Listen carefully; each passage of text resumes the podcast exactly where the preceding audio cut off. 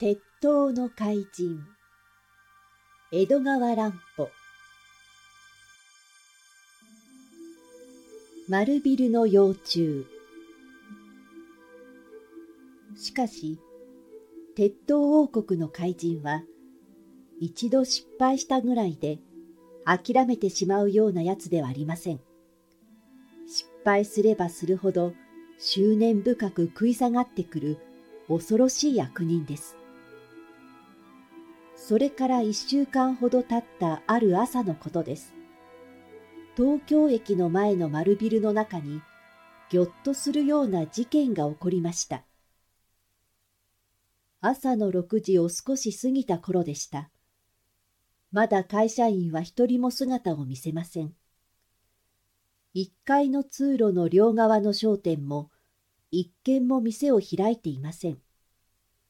大きなビルディングの中は、まるで死んだ町のようにがらんとして静まり返っていました。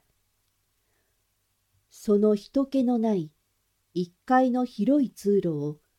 一人の小遣いさんらしい老人がほうきとバケツを持って二階への階段の下まで歩いてきました。そしてふと階段を見上げたかと思うと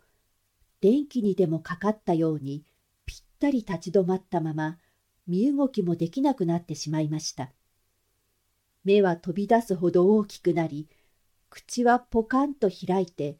まるで青ざめた老人形のような顔になってしまったのです。それも無理はありません。その階段の上には、世にも恐ろしい化け物がうごめいていたからです。それは人間ほどの大きさの一匹の真っ黒なカブトムシでした。そいつが自動車のヘッドライトほどもある二つの目をランランと光らせ、鋭い長い角を振り立てて、ごそごそと階段を這い降りてくるではありませんか。この幼虫は、いかめしい図体の割には、恐ろしく不器用なやつです。えっちらおっちら、まるで酔っ払いのような格好で、さも難儀らしく階段を降りてくるのです。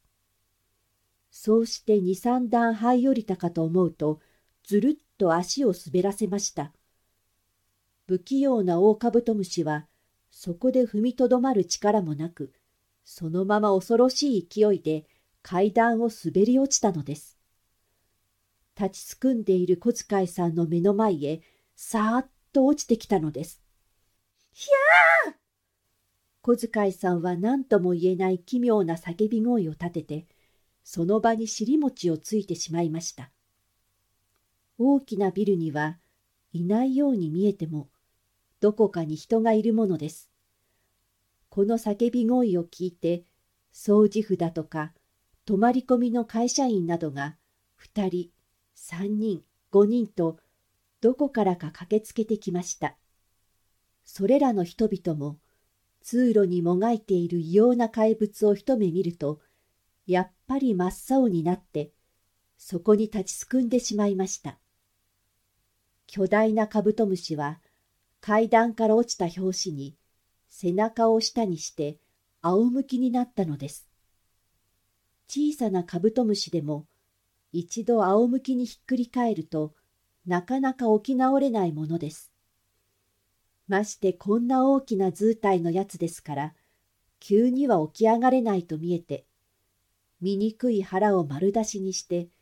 長い足をもがもがやりながら、ひどく苦しがっているのです。しかし、その苦しがる様子が、実に恐ろしいものでした。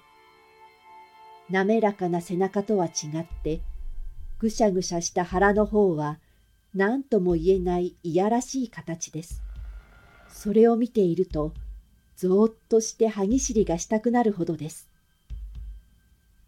ところが、その時またしても、実に不思議なことが起こったのです。幼虫の腹がスーッと縦に割れてきたのです。そしてその割れ目がだんだん広くなって、その中から何か別の生き物が這い出してきたではありませんか？それはりんごのようにつやつやした方の一人の少年でした。